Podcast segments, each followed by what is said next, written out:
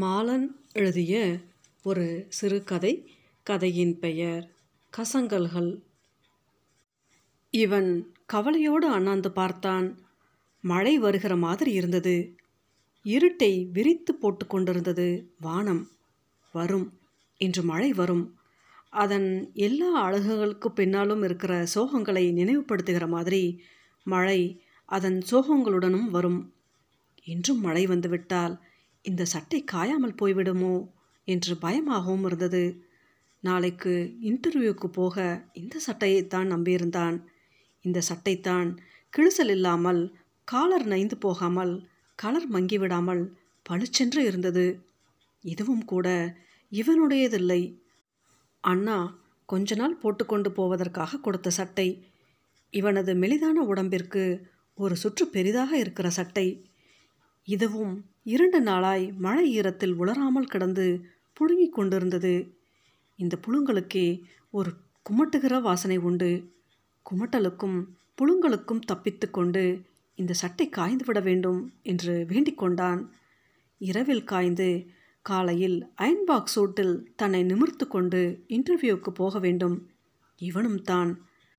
வாழ்க்கையும் இப்படித்தான் இருக்கிறது.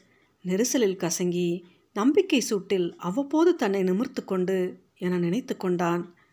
மழை நின்றுவிட்டது. கட்டடத்திற்கு வெளியே ஹோவென்று மழை நெய்து நெய்து விசிறுகிற நீர்ச்சேலைகள் அருமையாக இருந்தது. திடீரென்று மழை சிறுத்து தூற்றலாகி குறுகி நின்றே விட்டது. தெருவிற்கு உயிர் வந்தது. குடைப்பூக்கள் நடமாட ஆரம்பித்தன. இவன் கருப்பாய் மலர்ந்து கருப்பாய் மலர்ந்த என்று மனதிற்குள் ஒரு கவிதை மாதிரி சொல்லி பார்த்து கொண்டான்.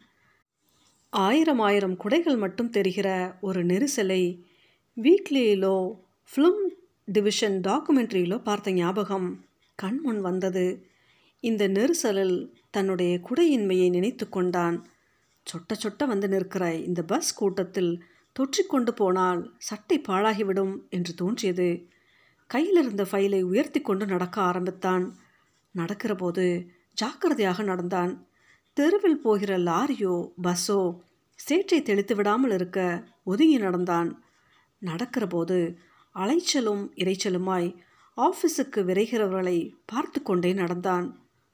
உலகத்தில் எல்லோருக்கும் ஏதோ வேலை இருக்கிறது என்று தோன்றியது. வாழ்க்கையில் எதை சம்பாதிக்க முடியாமல் போனாலும் நம்பிக்கையை மாத்திரம் இழந்துவிடக்கூடாது என்று நினைத்து கொண்டான். இன்டர்வியூ ஒன்பதரைக்கு என்று போட்டிருந்தது. அந்த ஆஃபீஸில் இன்னும் யாரும் வந்ததாக தெரியவில்லை. இவனை மாதிரி இன்டர்வியூவுக்கு வந்தவர்கள் காரிடாரில் நின்று கொண்டிருந்தார்கள். ஒரு ஐம்பது அறுபது பேர் இருந்தார்கள். பத்து பதினைந்து பெண்கள் தனியாய் சைக்கிள் ஸ்டாண்டிலும் சொட்டு சொட்டாய் நீர்ப்பூவை உதிர்த்து கொண்டிருந்த மரத்தில் கீழேயும் ஒதுங்கியிருந்தார்கள் ஆஃபீஸ் வாசலில் கணுக்கால் அளவிற்கு தண்ணீர் தேங்கியிருந்தது. இவன் வழியில் தள்ளி தள்ளி போட்டிருந்த அரை செங்கல்களை மிதித்து கொண்டு தாவி தாவி போனான். ஒவ்வொரு அடியெடுத்து வைக்கும்போதும் சட்டையில் மழை தண்ணீர் தெளித்து விடக்கூடாது என்று கவனமாக இருந்தான். இன்டர்வியூ ஆரம்பிக்கிற வழியா இல்லை. காத்திருந்தவர்கள் கூட்டம் கொஞ்சம் கொஞ்சமாய் பெரிதாகி கொண்டே போனது. பதினைந்து இடம் காலி இருக்கிற வேலைக்கு இருநூறு பேரை இன்டர்வியூக்கு அழைத்திருப்பதை எண்ணி கொஞ்சம் கலைந்து போனான். மேலே வேலையை பற்றி நினைக்கப்படுக்காமல் வருகிறவர்கள் சட்டைகளை பார்க்கத் தொடங்கினான். எத்தனை நிறம் எத்தனை விதம்? எல்லா சட்டையிலும் ஏதோ ஒரு மூலையில் சகதிக்கரை அல்லது ஈரம்.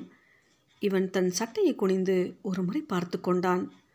நேரமாக ஆக லேசாக பசித்தது.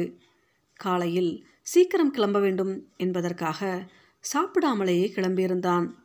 போட்டுக்கொண்டிருக்கிற ஷூ காலை அழுத்தியது. லேசாக வலிக்கிற மாதிரி இருந்தது. இவன் சட்டையை கருதி சுவரில் சாய்ந்து கொள்ளாமல் நின்றிருந்தான். உட்கார ஈரமில்லாத இடமாக தேடினான். அநேகமாக எல்லோரும் நின்று கொண்டு தான் இருந்தார்கள். பெண்கள் கூட கொஞ்சம் துணிச்சலானவர்கள் மாத்திரம் ஜன்னல் விளிம்பிலும் கைப்பிடி சுவரிலும் தொற்றிக்கொண்டு உட்கார்ந்திருந்தார்கள். அந்த பக்கம் ஒவ்வொருத்தர் போகும்போதும் எழுந்து எழுந்து நிற்க வேண்டியது இருந்தது. இன்டர்வியூக்கு வந்தவர்கள் உட்கார எந்த ஏற்பாடும் செய்யப்படவில்லை. ஒரு பெஞ்சு கூட போடப்பட்டிருக்கவில்லை. இவனுக்கு கோபம் கோபமாக வந்தது. வேலை தேடி வந்தவர்கள் என்றால் அவ்வளவு இழப்பமா? எதற்காக இந்த இன்சல்ட்? இவர்களால் எப்படி வந்திருப்பவர்களை வெளியில் மணிக்கணக்காக காக்க வைத்துவிட்டு உள்ளே அரட்டை அடித்து கொண்டிருக்க முடிகிறது? இத்தனை பேர் நின்று கொண்டிருக்கிற நினைப்பே இல்லாமல் சிரித்து கொண்டிருக்க முடிகிறது. ஒய் தேயா சோ இன்ஹியூமன் மூன்றரை மணிக்கு மேல் இவனை உள்ளே கூப்பிட்டார்கள். உள்ளே இருந்தவர்கள் எல்லோருக்கும் வழுக்கை தலை. ஒருவர் புகைப்படங்களில் பார்க்கிற சர்ச்சில் மாதிரி சுருட்டு பிடித்து கொண்டிருந்தார். இரண்டு பேர் சூட் அணிந்திருந்தார்கள். ஒருவர் ஜிப்பா மாசு மறுவிழாத வெள்ளை ஜிப்பா. இவர்களுடைய சட்டைகளில் ஈரமோ சகதிக்கரையோ இல்லாததை கவனித்தான். காலையில் பார்த்த சட்டைகள் ஞாபகம் வந்தது.